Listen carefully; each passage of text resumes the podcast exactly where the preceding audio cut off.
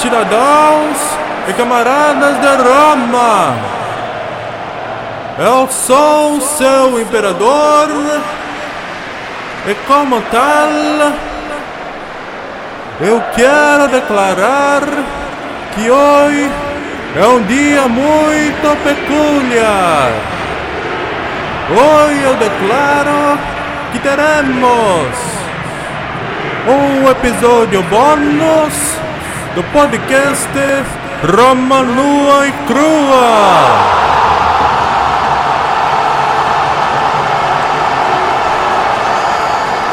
Pero também reconhecer que a Itália é tetra, mas jamais será penta.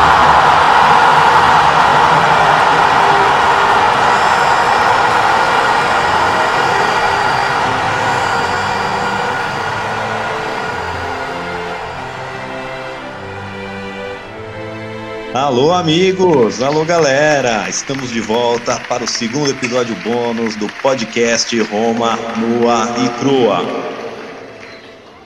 Comigo hoje, meu caro irmão Lucas Prandi e nosso editor, ele, o incomensurável Douglas De Brito. Tudo bem, pessoal? Lucas? Opa! Começa aí, Douglas, se apresentando, você que é o novato, depois o Lucas dá uma palavrinha e a gente começa o episódio. Opa, calma aí, só pra não perder o costume. Eu sou o Douglas, você não é o Douglas. Aí, pessoal, beleza? É, só queria dizer aqui que, é, como dizia aquele jogador do Corinthians, Sócrates, só sei que nada sei, viu? E aí. Lucas, quer- quer mandar um salve? Bom, primeiro, bom dia, boa tarde, boa noite. Cada um tá numa, numa time zone diferente aí. Eu tô falando aqui de Sydney. E eu queria mais uma vez aí agradecer a oportunidade de estar participando do podcast de vocês e dar parabéns aí pela iniciativa. Vocês estão me proporcionando vários momentos de entretenimento aí, principalmente agora aí quando o Med já tinha falado, o Bruno, né? O Med é o apelido do meu irmão, pra quem não sabe, já tinha dito que quanto mais pra frente, mais emocionante ia ficando a parte da história e realmente eu gosto muito mais quando tem mais detalhes militares, esse tipo de coisa, em vez de ficar só na novela de ah, um pai de alguém apareceu, esse foi rei, esse foi a filha que casou com o parente. Agora o entretenimento tá bem maior pra mim e muito obrigado para vocês dois, então aí por proporcionar pra gente essa fonte de história, né, de conhecimento e de entretenimento.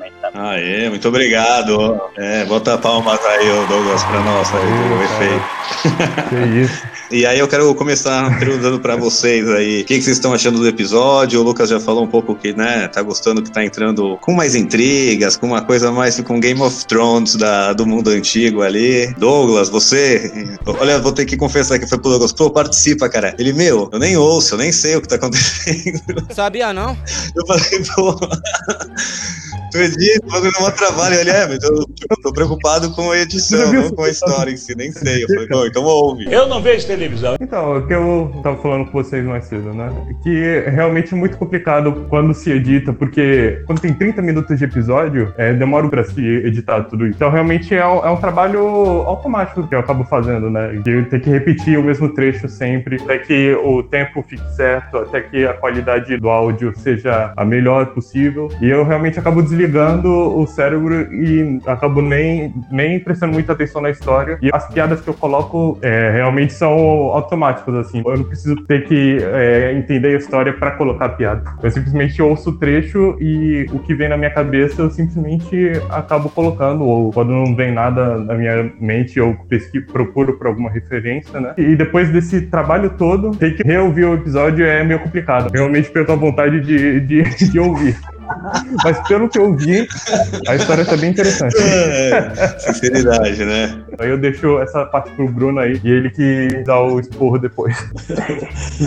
Boa, Lucas, você quer falar alguma coisa aí? Tava curtindo mais? Como é que tá? Ah, então, eu acho que primeiro vocês estão de parabéns, vocês estão conseguindo fazer, pelo menos do meu ponto de vista, né, um tema que não é para todo mundo conseguir ficar um pouco mais abrangente, porque vocês estão colocando isso de uma maneira bem didática, assim, de certa forma, né, falando só os pontos principais, mas principalmente uma forma com bastante humor, o que eu acho que quebra aquela monotonia. E agora, no começo, eu não conhecia muito bem a história do começo de Roma. Eu sempre ouço bastante coisa de história, mas o começo é um pouco mais enrolado, só que agora eu tô amarradão com essa parte de mais campanhas militares, ficou bem mais o meu estilo de podcast. Quando você vê embates de generais contra generais, eu acho que agora tá bem mais legal e é o que o Bruno já tinha falado desde o começo, né? Quanto mais pra frente, tem mais informação, tem mais detalhe e fica uma coisa mais rica para se discutir, porque você tem mais campanhas militares, mais personagens que você já conhece. Então, eu tô amarradão. É o que eu falei já no começo podcast. Quando você tá acabando, eu já fico triste. Ah, não, já tá acabando. Queria mais. Muito bom, que legal. É, eu também acho que agora vai ficando muito melhor a história, porque muda a escala dos conflitos, muda a importância das coisas. As batalhas agora vão definir muito de como o mundo se desenvolveu até chegar hoje em dia. Então, isso que me impressiona muito. É muito legal na hora do vamos ver mesmo, quando o pessoal coloca os exércitos de frente um com o outro e vamos decidir o destino de povos aqui, vamos decidir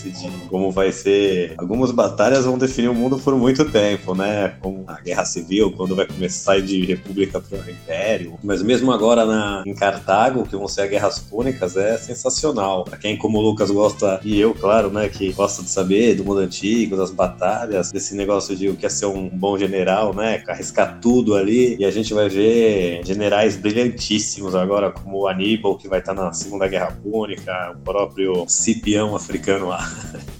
Esse nome em português é muito feio.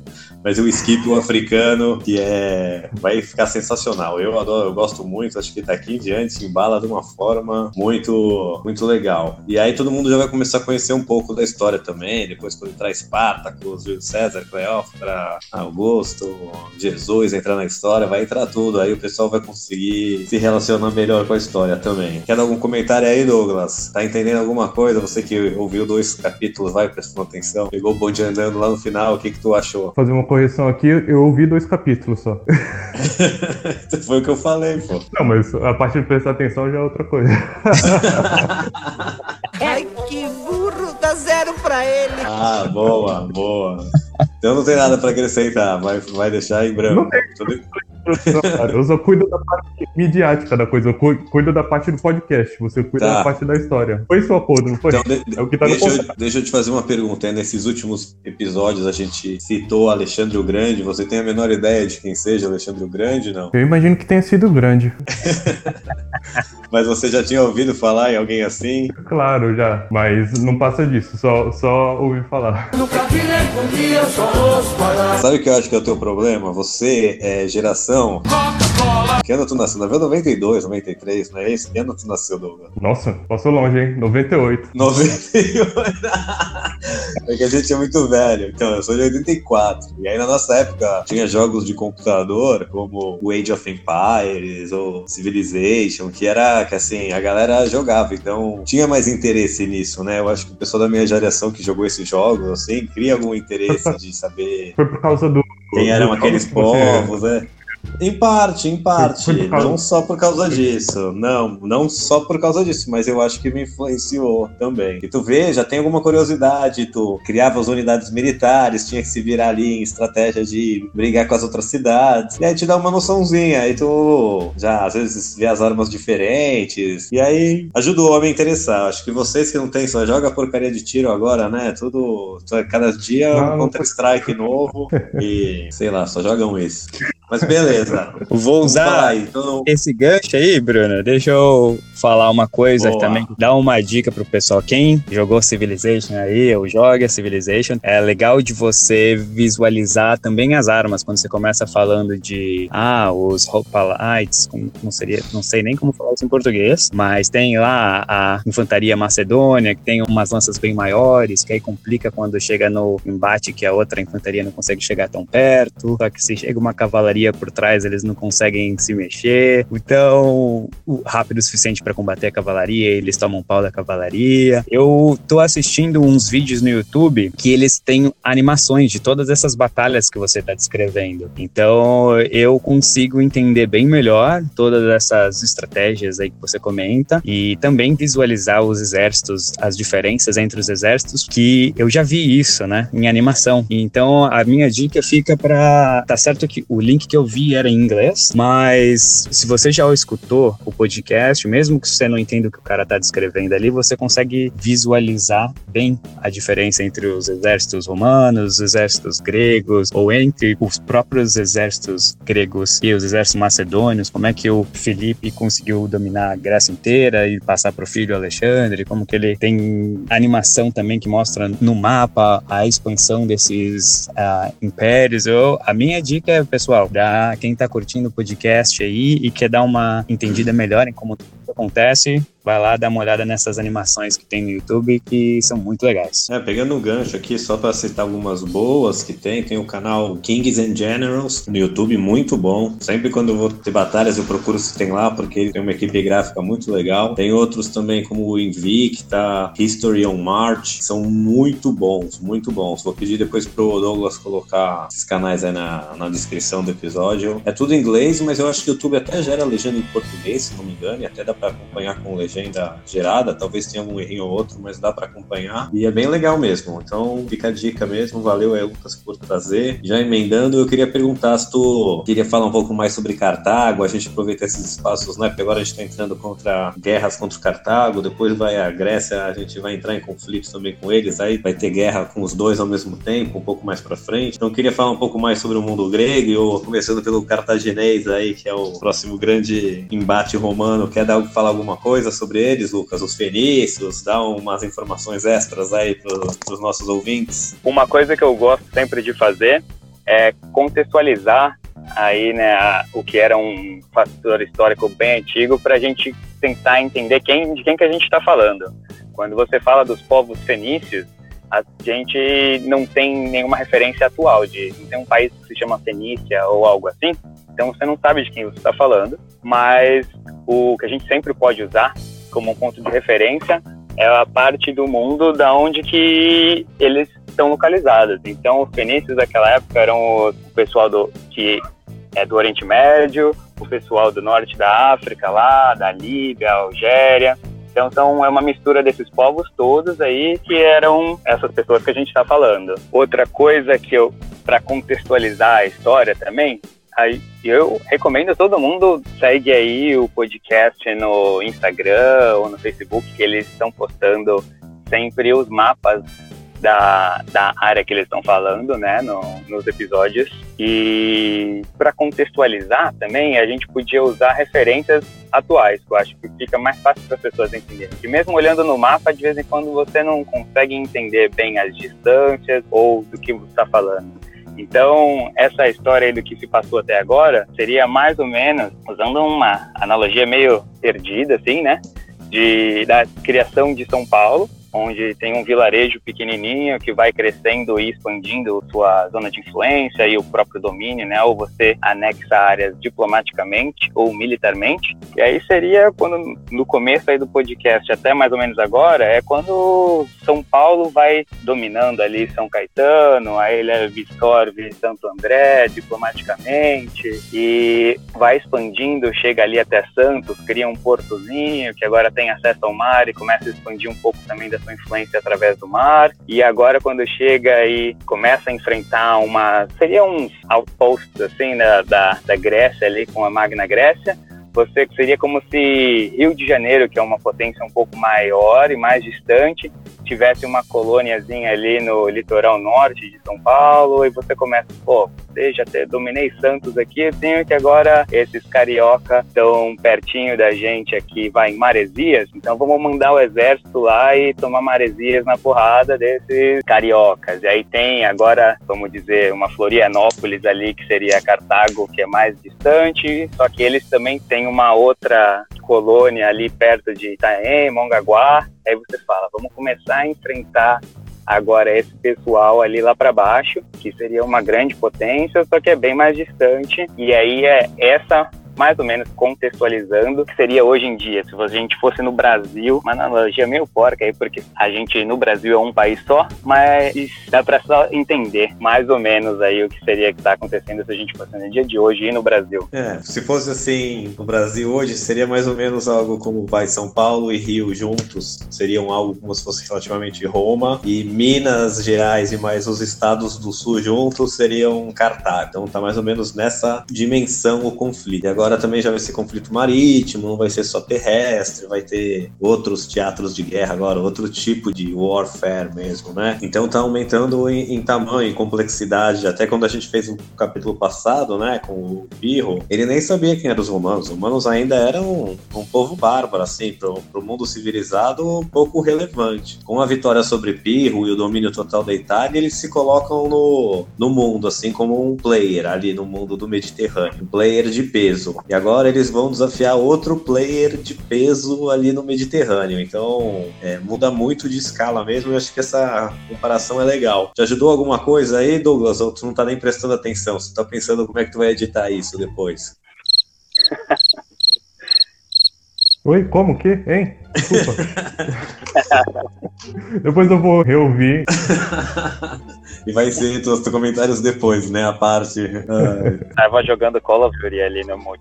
Tava jogando Candy Crush aqui, pô. Pô, acabou de receber um nudes aí e desconcentrou. Não, beleza. Tô... E vou já continuando aqui. A gente falou um pouco de Cartago. Quero passar agora pro, pros gregos. Douglas, você aí que é o nosso mais leigo do assunto. Quando falam pra você de Grécia Antiga, do mundo helênico, o que que, que, que tu sabe? O que que tu já ouviu falar disso? Me fala aí. Divide com a gente seus conhecimentos do mundo grego. conhecimento, cara, tá louco? eu lembro de filosofia. É a primeira coisa que vem na mente. Já seria uma coisa que eu colocaria na edição do podcast, por exemplo. Sim, então. Conhece quem que você conhece aí de filósofo grego antigo que influencia o mundo? Ah, claro, no primórdio da filosofia tem Sócrates, Platão, Piton. Aristóteles. Só pra tu ter uma noção da importância agora, o Aristóteles, ele vai ser o tutor, o professor de Alexandre o Grande. O maluco é brabo. Ele que vai ser o professor particular, digamos assim, desde, a- desde novinho. Ele vai ter algumas campanhas com o Alexandre o Grande. Mas só pra tu ver que o moleque bebeu de fonte preciosa. Olha aí. Até por isso, uma das razões também dele ter ser, um, ser bem sucedido, né? Ele era um cara muito educado, muito estudado. E ter treinamento, né? Seu, seu Aristóteles como professor particular não é pra qualquer um. Eu falei um pouco também do exército macedônio agora, né? Que é o que o pai do Alexandre o Grande reforma. Do falange grega. Quer falar alguma coisa disso aí, Lucas? Tem algum comentário pra falar sobre isso? Sobre a Grécia antiga, sobre as mudanças militares que ocorreram com o Felipe II da Macedônia? Como é que é? Tem mais alguma coisa pra falar pra gente aí? Ah, eu acho que esse episódio você conseguiu fazer uma pincelada assim por alto, bem rápida, mas ficou bem explicativa de como que foi que as várias cidades e estados gregas são consolidadas na porrada aí pelo Filipão. Eu posso dizer que deu um, uma pane depois do primeiro gol. E aí, quando ele morre, passa pro filhão que, graças a essa tutoria aí do Aristóteles e toda a educação que ele teve, militar, e essa ambição, né? Os reis da antiguidade, eles tinham muito essa ambição aí de criar cada vez impérios maiores e maiores e tornar a pessoa mais famosa do mundo. O Alexandre, uma das grandes motivações dele era essa daí. Ele falava que ele queria ser exemplar, né? Ele criar um modelo de como devia ser um rei. E ele realmente consegue conquistar isso. Todos aí no futuro da Roma usam ele como um ponto de referência. Depois os otomanos aí, próprio o cara que domina Constantinopla ficava todos os dias se batendo quase. Meu Deus, Alexandre com 32 anos pegou um império pequenininho, já tinha conquistado metade do mundo. Nessa época da minha vida eu ainda não quis nada. Eu recebi um império grande do meu pai, eu ainda não consegui conquistar nem Constantinopla, que tá aqui pertinho. E isso já são séculos e séculos pra frente. Então é uma demonstração aí de o quanto todo mundo, Júlio César, se martiriza, porque ele também fica se comparando. Meu Deus, eu já chora, Tô quase chora. chegando na idade que. Tô quase chegando na idade que o Alexandre já tinha conquistado todo mundo, eu não vou ser ninguém na história, porque a barra aí do, do que você precisa fazer para você se tornar um grande player da história foi colocada lá em cima por esse cara que é o Alexandre o Grande aí. É, então, eu só queria fazer uma pequena correçãozinha aí, que o Felipe II da Macedônia, aí, apesar dele ter reformado os exércitos, sempre que ele precisava, ele usava muito eficiência, ele, a Grécia, a maior parte que ele conquistou foi diplomaticamente, é porque os gregos são muito, eram muito belicosos para se unirem só na espada. Ele acaba assassinado também, então também não foi tão bem aceito, mas assim, foi muito, é um personagem muito interessante que vale muito entender. Ele era não só um grande líder militar, mas ele era um político fenomenal. Ele foi treinado, para quem gosta de história antiga, tem um general grego dos mais famosos que é o Epaminondas, nominho lindo, mas que o Felipe II cresce na corte dele, vê ele, as táticas, as reformas que ele fez lá na cidade dele, que eu nem lembro qual é agora, e aí ele resolve copiar isso. Então, só deixar aí que o cara é muito legal e quem sabe a gente faz um episódio especial depois só da, da Grécia Antiga ou algo assim, do período de Alexandre, que é o que mais vai entrar em contato aqui. Então, queria aproveitar também só para terminar. Já fez um episódio só sobre o exército romano, dizendo como eles lutam, né, suas reformas e tal, episódio 15. Quem ouviu, quiser lá ouvir. É, mas só para também, agora a gente vai entrar numa outra escala, como eu falei. Roma não tem nem marinha ainda, vai ter um monte de coisa que vai acontecer aí que vai aumentar o tamanho, o prestígio de Roma. Mas Roma também agora vai ter que lidar com muito mais cidade, com defesa. E aí eles vão ainda né, entrar em guerras agora com cidades mais fortificadas e vão ter que evoluir muito na marinha e também nisso de mais para frente os romanos vão ser formidáveis em equipamento de cerco, algo fenomenal. Mas por enquanto eles estão muito cru. Agora só para dar mais um, uma pincelada nisso aí e terminar de falar. Alguém quer adicionar alguma coisa aí sobre Roma, Cartago, mundo grego? Eu só com relação a equipamento de cerco, eu já passei ali no Mar Morto em Israel e ali pertinho tem a fortaleza de Massada. E Nossa. isso daí prova o quanto os romanos eram também eficazes de né, destruir fortalezas, porque isso era uma das fortalezas mais difíceis de se chegar e conquistar. E também o quão formidável eles eram de se defender. Né? Para quem não sabe, vale a pena dar uma olhada aí numas fotos de Massada, que é tem um desertão lá com tudo plano, perto do, do deserto do Mar Morto, e a Massada é praticamente uma torre natural de pedra de, sei lá, deve ter uns 400 metros de altura, 300 metros de altura, alguma coisa assim, e lá em cima é tudo plano. E é mais ou menos o tamanho de uma cidadezinha bem pequena. Então teve o rei judeu que fez uma fortaleza lá em cima e só tinha um caminho que vai zigue-zagueando, subindo por esse lado da colina, né? Vamos dizer assim, tem a torre, quase que paredes retas de todos os lados e o topo é bem ré, bem plano. E aí, quando ia subindo exército, era só os caras que estão lá em cima ficar atacando pedra e etc. Nem, ninguém conseguia marchar lá e passar essas duas horas mais ou menos que demora para chegar até ao topo sem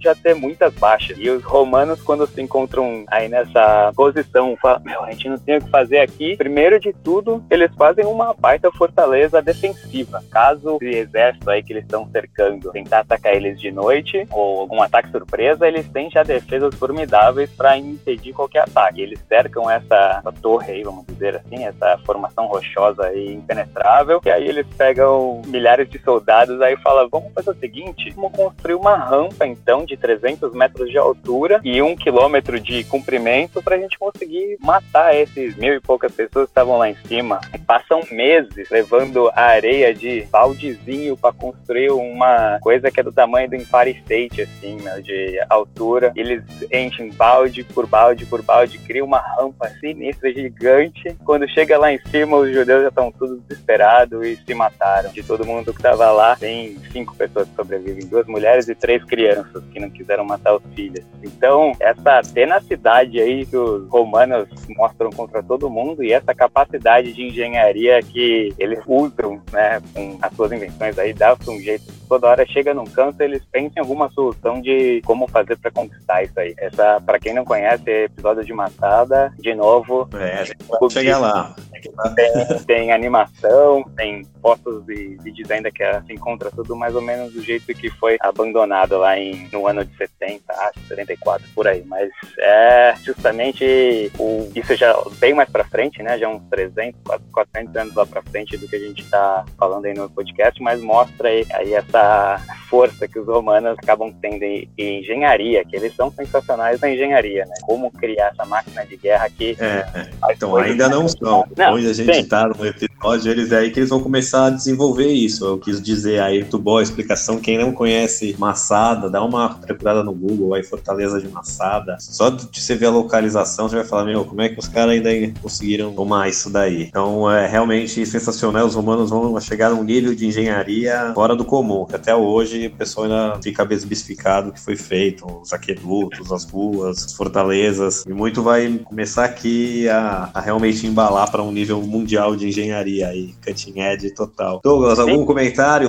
Você já jogou algum jogo de guerra, Douglas? Um Civilization, Age of Empires, alguma coisa? Você conhece esses jogos? Roma, Total War, alguma coisa? Conheço não, cara, Vai ser burro no inferno? mas posso procurar. Pode ajudar. Não, é. Depois tu, tu recomenda pra mim, manda no zap. Esses jogos talvez me ajude. Nessa quarentena tá complicado, né, cara? Aí. Não, vou mandar. Roma, Roma, Roma. Roma, nua e crua. Então, só avisar pessoal que tá aqui só para ouvir história. A gente vai agora falar um pouco do coronavírus, porque tá todo mundo passando por isso. O irmão tá lá na Austrália, é, eu sou de Santos, São Paulo. O Douglas mora em São Vicente, a cidade vizinha aqui. Então, acho que cada um tem uma experiência. Eu separei umas teorias das conspiração aqui, qualquer coronavírus. E aí eu queria debater um pouco. Então, só falar isso. Vocês estão preparados aí para falar da, da experiência e do que vocês estão achando da situação? Opa, isso é teoria da conspiração, é comigo mesmo. Eu adoro. Meu primeiro programa favorito foi Arquivo X. I want.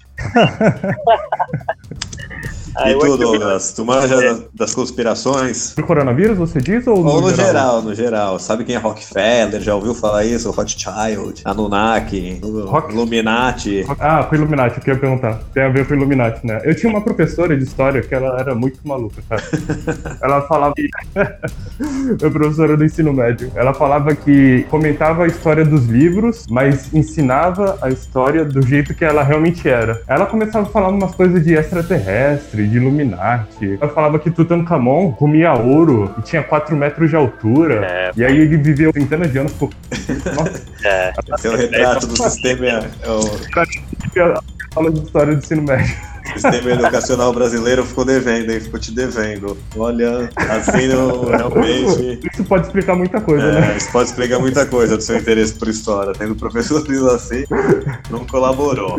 Bom, galera, entrando no tema aqui, eu vou falar umas teorias que eu achei aqui. Aí eu vou querer a opinião de cada um, falar aí como é que tá lidando com o tema, por que, que o vírus chegou aqui no mundo. O que, que a gente tem de teoria que eu levantei? A, a mais normal é que é um vírus chinês criado em laboratório, né? Ou porque é a Terceira Guerra Mundial, que eles já estão lutando e vencendo, aparentemente, porque quer quebrar tudo depois comprar barato na bolsa, né? umas coisas assim, a lógica. Mas tem essa daí. Tem a, a teoria que é castigo divino, que o mundo estava se desviando dos caminhos de Buda, chakra, Ah, em religião, não, todo cara. mundo, toda de Jesus. E aí é Deus Religião não. castiga. Não, só tô dizendo o que eu encontrei de teoria sobre o coronavírus, que era criado em laboratório chinês, que era castigo divino. Tem outra visão mais holística, que é a Terra, Gaia, né? Com um organismo vivo, ela tá reagindo a aquecimento global, é um mundo industrial, e aí né, ela já mandou enchente, já mandou terremoto, já mandou vulcão, a gente não para, falou, vou ter que fazer algo, né? Então é um sistema de defesa da Terra como um organismo maior, mandou o coronavírus pra dar uma pausa nos humanos. aí. Tem outra teoria da conspiração que diz que na verdade é uma arma americana, a China e o Irã que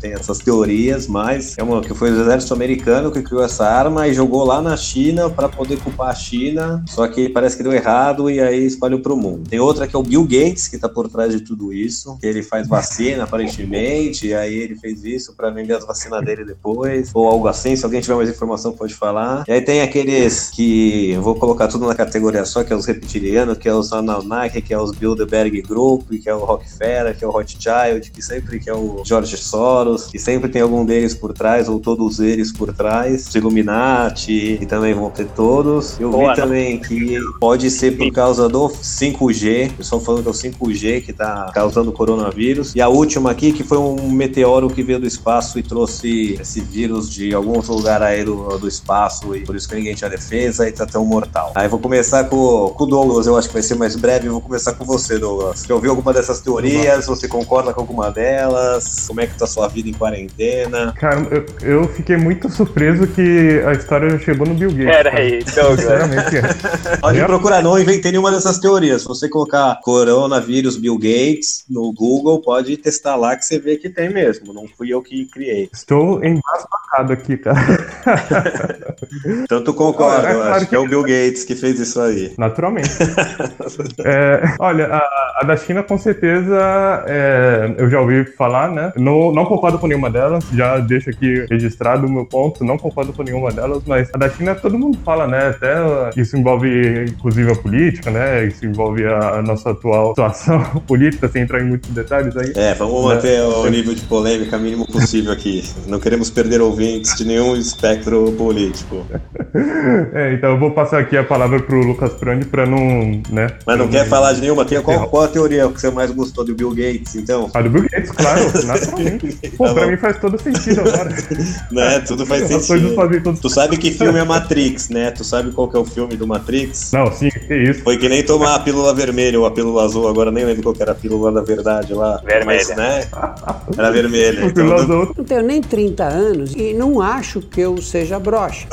então Bill Gates aí foi tua pílula vermelha. Abriu o olho, hein? O Bill Gates tá atrás de tu. Lucas, qual que é a tua conspiração aí? Acho que é o 5G que tu prefere, qual que é? O meu irmão, deixa eu só dar um recadinho aqui. Ele é conspiracionista sim, ele é abastecido por Alex Jones, David Icke, todas essas coisas. Então vamos ouvir a parte dele aí que eu acho que ele vai, vai se engajar em alguma. Isso vai ser legal. Qual que é a tua que tu se engaja aí, Lucas? Bom, como o Bruno falou aí, teoria da conspiração é comigo mesmo. Vamos lá. Eu vou dar só uma pincelada por, por alto, assim, várias dessas aí, que eu meio que um pouco, tenho um pouco de conhecimento do porquê, né? Hoje em dia, não, não que eu acredite em nenhuma. A grande maioria das conspirações eu já não acredito mais. Passei da minha fase de believer. No, God! No, God, please, no! No! No!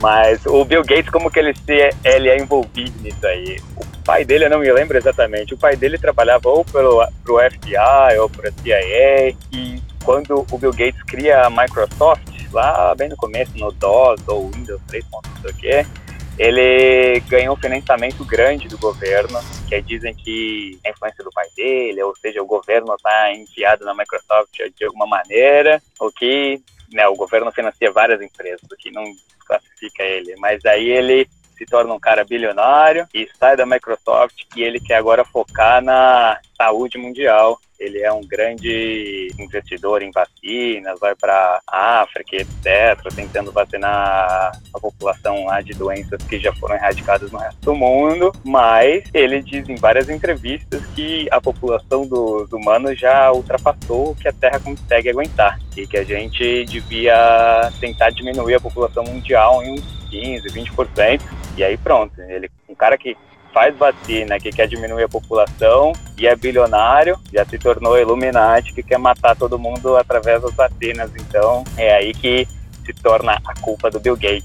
Principalmente porque ele já comentou no aqueles TEDs e o caramba, já ele comentando sobre se um vírus chegar, a gente não estiver preparado, vai ter um monte de pessoa que vai morrer. E aí era ele dizendo pro mundo o que, que ele ia fazer lá no futuro. Só que o, o problema com essa conspiração, obviamente elas, elas vão ter algum problema, é que o Bill Gates foi uma das pessoas que falaram, né, meu, o- a civilização humana já passou por, sei lá, incontáveis pestes e pragas que diminuíram drasticamente a população do mundo inteiro. E todas essas aconteceram de formas naturais, né? de principalmente quando se descobre aí a América, é, a, a devastação que os europeus trouxeram aí não foi nem na, na bala, na porrada, foi literalmente com as bactérias e os vírus. Eu acho que as maiores estimativas é de que 90% de toda a população indígena da América do norte ao sul acaba morrendo aí em algumas centenas de anos até a doença se propagar durante por todo o continente, porque eles não tinham defesas nenhuma. São muitas doenças que chegaram ao mesmo tempo. Então imagina chegar todas as pragas, em vez de corona, que é, já tá fazendo a galera sofrer,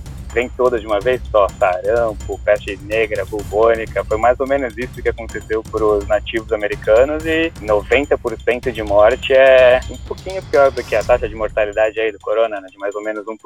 É, então, só para fazer um parênteses aí, Lucas, pegar um gancho, tem um livro do uh, Graham Hancock, alguma coisa assim que chama America Before, que ele fala das civilizações que é, provavelmente as que já acharam que existia aqui, e o que acredita é que os europeus europeus chegaram né, pela costa leste dos Estados Unidos, no Brasil aqui também pelo, pelo Oceano Atlântico, e até eles chegarem, por exemplo, nos Estados Unidos, lá no, no Midwest, na Califórnia, são centenas de anos, e no Brasil também, para expandir da costa para dentro. Só que a partir do momento que eles já chegaram, eles já têm contato com índios que vão tendo uma cadeia de contatos é, por toda a América. E aí, quando eles chegam centenas de anos depois, por exemplo, sei lá, na Amazônia, né, lá, em, Goiás, os índios que as civilizações que tinham lá já tinham sido mortas por essas bactérias todas, e o que ficou foi uma parte que fez eles darem vários passos para trás. Por isso que os índios eram todos, vamos dizer, não civilizados, mas que provavelmente tinham várias cidades e civilizações avançadas e que a doença meio que destruiu completamente o modo de vida deles, por isso que eles pareciam tão primitivos também. Mas que nem todo lugar era assim, que tinham cidades na Amazônia, por exemplo, que nem as do Império Azteca, Maia, assim. Diz também lá que até até a Amazônia parece ser uma floresta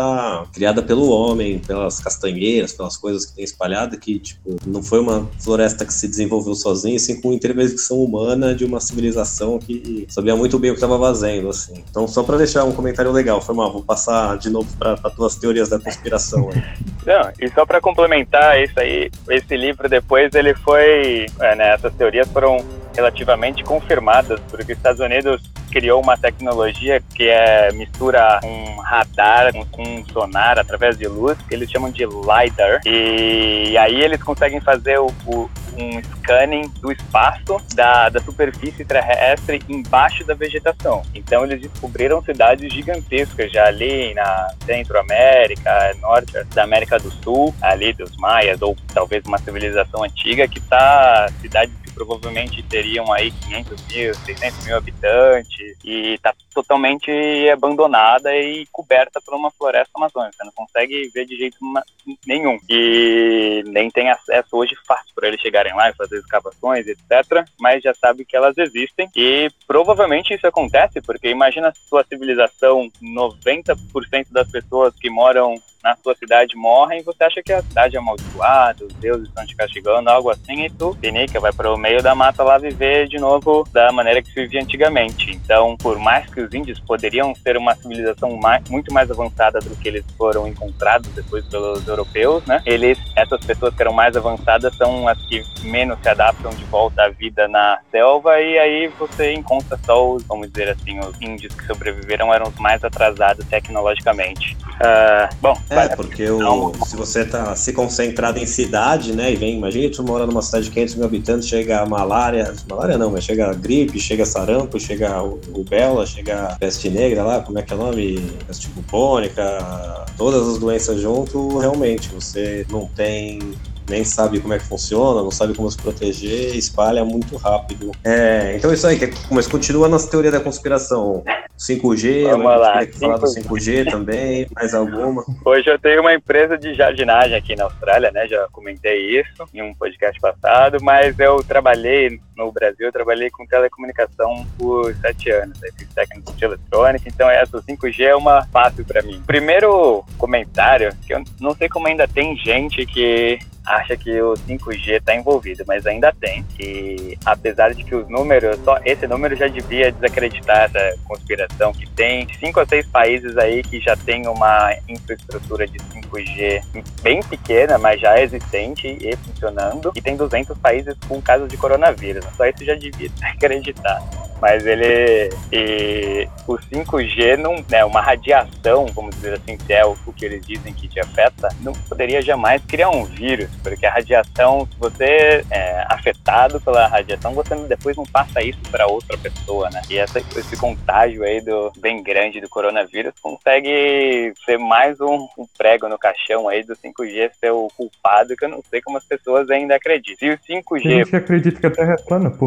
O que, que tu acredita? Tu que é conspiracionista, qual que é a boa pra tu? É a China que quer dominar todo mundo? É os Estados Unidos que quer ferrar a China? Que, qual que é a tua? Ah, eu acho que a única que é bem. Bom, eu acho que a mais acreditável é de que a China ela tinha um laboratório lá, né, que fazia estudos de vírus, inclusive esse estudo do vírus do morcego, e provavelmente eles podem até ter manipulado esse vírus ou não, porque tem partes do vírus do corona que é bem parecido com o vírus da AIDS, um mecanismo que não é encontrado geralmente em outros vírus, mas ele tem essa parte aí e que pode ter sido só todo mundo sabe que a China não tem os melhores parâmetros de segurança e de higiene, que pode ter sido por um erro esse vírus escapa do laboratório e, e aí perde o controle, né? Porque eles não tinham uma vacina ainda, estavam só estudando aí uma maneira de criar um vírus letal para uma arma biológica e aí saiu do controle. Pode ser também, mas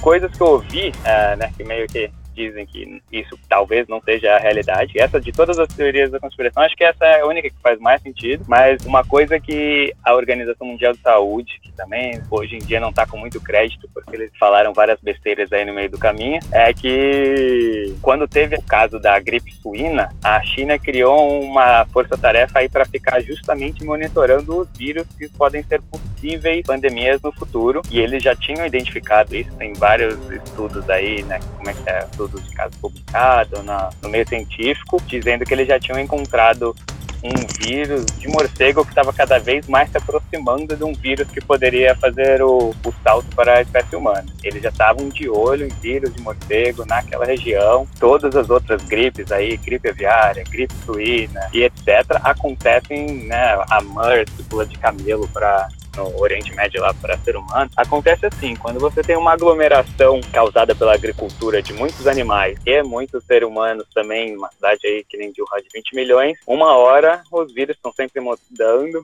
e fazendo mutações, uma hora o vírus se adapta e faz esse salto de espécie. Então, acho que essas duas são bem prováveis no meu ponto de vista. Pô, e a do Bill Gates? Tu acha que não é? Pelo que tu explicou pra mim, é totalmente plausível, cara. Ah, então, a do Bill Gates, por isso que eu falei, so- sobram algumas teorias da conspiração que de certa forma tem uma base aí, né? Mas tem uma razão de existir. Mas eu acho tu tem que ter sangue frio de uma maneira absurda pra você criar uma doença que vai matar tantas pessoas. E apesar de que serial killer não falte aí na história de pessoas estão literalmente nem aí pro que vai acontecer pros outros, né? Sociopata e etc. é uma coisa que sempre existe na civilização humana. Mas é, pode ser que tenha alguma coisa envolvida, mas o meu grau de possibilidades do que realmente está acontecendo do que pode ser, eu acho que a explicação que a gente tem hoje é oficial de que foi uma doença que pulou uma espécie para outra é a mais provável porque ela já aconteceu literalmente milhares de vezes na nossa história e realmente a China não tem condições E- sanitárias ah, muito boas e quanto pior a condição sanitária mais fácil fica para as espécies de fazerem esse salto para os vírus fazerem esse salto de espécie quero dizer Então, antes de fazer minha pergunta, eu quero fazer um disclaimer aqui para o governo chinês e americano. Eu não acredito que foi vocês, hein, pessoal? Não venham atrás de mim. Mas a gente já viu que o, que o governo chinês é uma possibilidade. E o governo americano ter feito isso e jogado lá para queimar o filme deles, como tá rolando no Irã e na China, esse boato. Eu sei que eles estão ouvindo a gente nesse momento. Então, mas claro. gente não, eu não acredito nisso, hein? Deixar bem claro, viu, gente? É só brincadeirinha. Então, essa teoria da conspiração vem da. Eu esqueci agora exatamente, mas acho que estava rolando tipo os Jogos Olímpicos dos Militares, ou algo assim, algum jogo esportivo militar que o exército americano foi parar lá em Wuhan, ou bem pertinho, para jogar esses jogos, tipo vai, um pan-americano, algo assim, só que é só de militar, e rolou lá, aí a China tava culpando os Estados Unidos, que quando eles entraram, alguém do exército americano lá levou um pratinho cheio de vírus, jogou na galera ali, e foram eles que começaram. E o teu conspiracionômetro, como é que bate aí nessa teoria? Pô, cara, É, entra na mesma possibilidade de ter sido o governo chinês que todo mundo fala, ah, eles jogaram isso para comprar tudo mais barato no mundão. E a galera nunca dá um Google antes para ver quanto que eles perderam também aí de produção e de PIB e de todo o resto. Ah, eles não perderam nada e o mundo todo agora tá tudo barato. Tipo, é que nem do Bill Gates, tá bem mais longe aí. Se foi o governo chinês ou o americano, os dois estão na mesma quantidade de ser plausível ou não, né? Bem lá no fundo, mas existe. É, não duvido. Para quem não sabe, o porquê que essas teorias também existem. O governo dos Estados Unidos já teve que admitir aí várias vezes que eles fizeram testes de tipo, ah, vamos ver o que, que acontece se a gente jogar sífilis e não dar vacina para as pessoas. Ele pega uma população de uma cidade pequena, vai tenta pulverizar de avião as bactérias. Não sei se nem se é bactéria ou vírus. Aí eles ficam estudando. Aí ou injeta, fala que estão fazendo uma campanha de vacinação e injetam ou sífilis ou qualquer outra doença, já tem vários casos que depois o governo teve que pedir desculpas. Aí os conspiracionistas usam isso de tipo, ah, já aconteceu isso no passado. Então ele pode... A minha professora de história falava sobre isso, cara. Aquela professora lá. ah, tá vendo? Ela falava que, a, que a, os aviões que passavam, que deixavam aqueles rastros, tudo do governo, é, cara. Tudo do governo. É, esse é... Essa é outra conspiração, dos chemtrails. Mas é, é isso que acontece. As conspirações todas usam um fator, principalmente as baseadas em, em dados mais concretos são as que duram mais, porque chega num momento onde se torna só uma questão de quem acredita, porque demorou, sei lá, 50 anos, 60 anos para o governo passar o tal do Freedom of Information Act lá, que você pode pedir tudo que era classificado top secret, agora de 50 anos para trás foi liberado, aí algum jornalista estava vendo, aí ele falou, meu Deus, eles realmente fizeram testes em ser humanos, de jogar é, doenças em cima das pessoas, ver o que, que acontece jogar até estudos do gênero, o OK Ultra lá. Fizeram um estudo com LSD em cidade também, jogando LSD na cidade é, inteira. Tem, as do LSD também, que o governo, a CIA, estava tentando fazer um controle mental, e aí ia para bordéis, chamava uh, Midnight Climax Operation. Eles iam para os bordéis que aí as pessoas que estavam lá estavam cometendo um ato ilegal, né? Aí eles pegavam a, as prostitutas, falavam para ela o que iam fazer, colocavam um monte, doses cavalares de LSD nas bebidas da, dos clientes dela e viam o que, que acontecia. Então, esse cara nunca ia reportar pra polícia, que você não pode falar, ah, eu tava ali, ó, né, comprando serviços sexuais de uma pessoa e fui drogado por alguém. Ai, desculpa aí, policial. É que eu quero dar uma queixa. Sabe, roubaram a minha pedrinha. Então teve vários bordéis que foram estudados, e pegava as pessoas tendo crise psicótica e ficava tentando apagar a memória dela, ou colocar memórias novas que não existiam. Então é por isso que agora, depois de 50 anos, você descobre que isso aconteceu nos anos 50, 60 e ah, se eles fizeram isso no passado, eles estão fazendo isso agora e só não vão falar pra gente. Vai demorar mais 50, 60 anos pra descobrir. E é por isso que eu acho interessante, né? Toda, tem, o, tem o seu fundinho de baseado na realidade aí, todas as conspirações. Boa. Eu vou só fechar agora com a minha teoria da conspiração aqui, que eu mais me identifico. E E aí acho que a gente encerra já, né? Foi bem longo e bastante material para o Douglas brincar. Uhum. Então, para terminar aqui, pessoal, eu vou com a minha teoria da conspiração favorita. Eu acho que a Terra, como um organismo vivo, está reagindo ao impacto humano muito acelerado. O mundo trabalha, vive, opera numa dinâmica que o mundo, tem um mundo desenvolvido e um mundo em desenvolvimento, como o Brasil, China, e que é pra gente um dia ter o mesmo nível de consumo que o mundo desenvolvido, todo mundo subdesenvolvido, né? África, América do Sul, Ásia. Isso a Terra não aguenta. Se a gente trabalhar nessa dinâmica, não dá para todo chinês, todo indiano, todo africano, todo sul todo mundo ter carro 7 bilhões, sei lá, o planeta não aguenta. Então, acho que um modo aí meio um castigo divino, meio a Terra reagindo para o ser humano dar uma desaceleração acelerada. E a gente, quem sabe, reorganizar a sociedade, aproveitar o planeta sem destruir. Se eu desconstruir as outras conspirações, vamos desconstruir a tua também,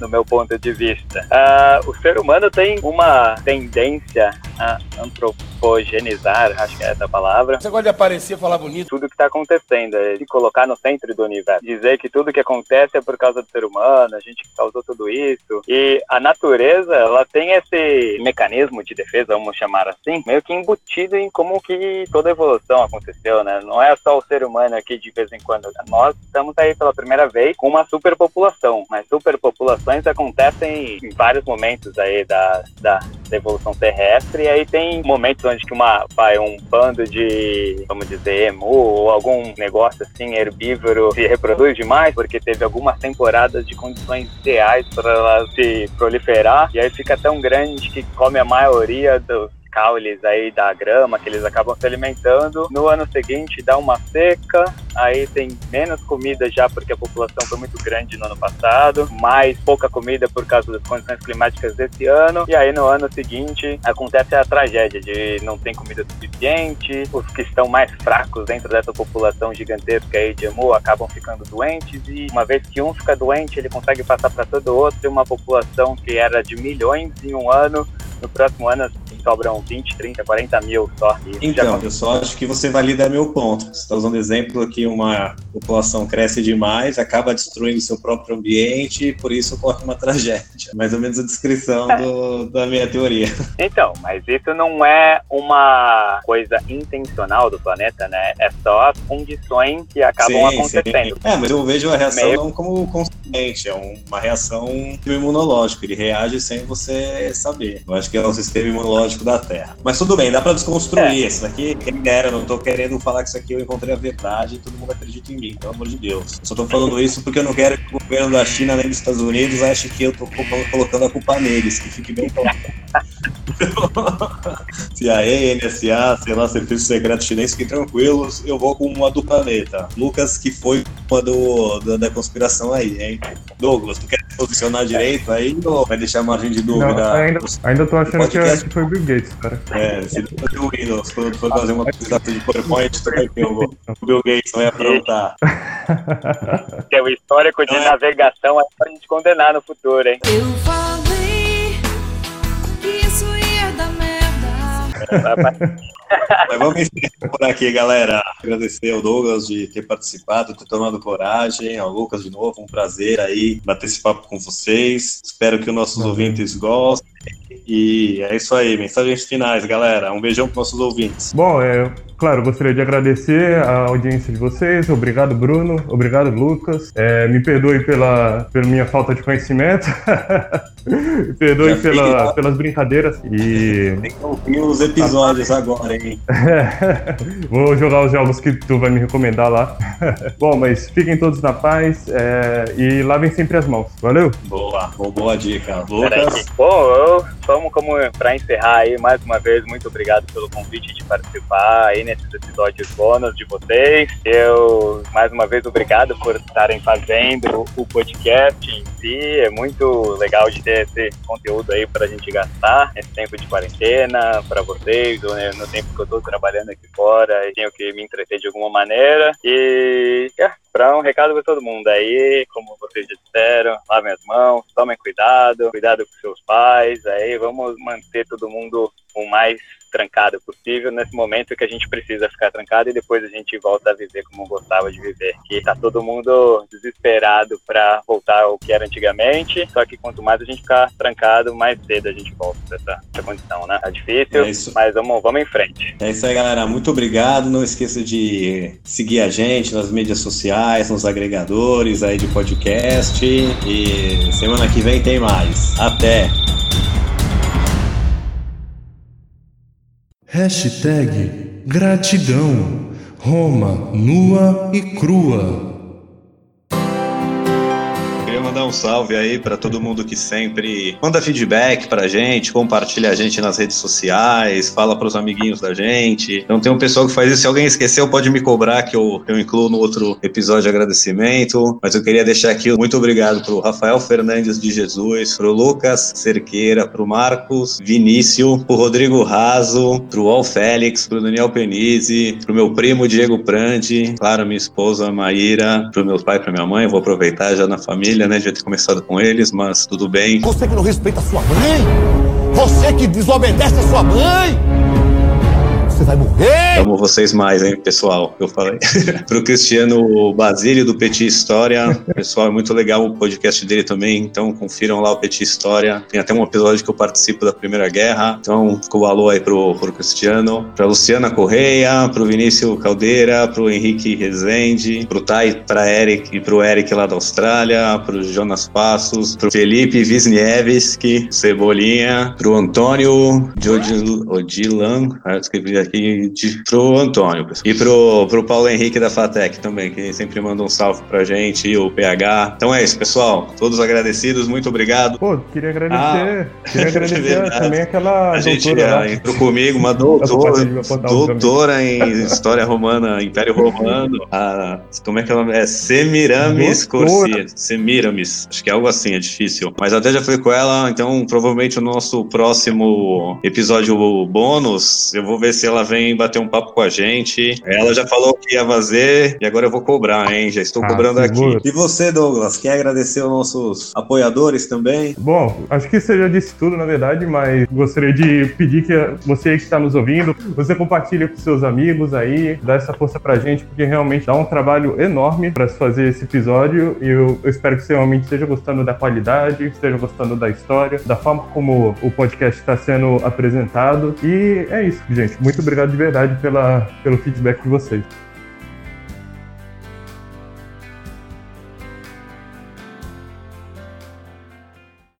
Ainda estão aqui?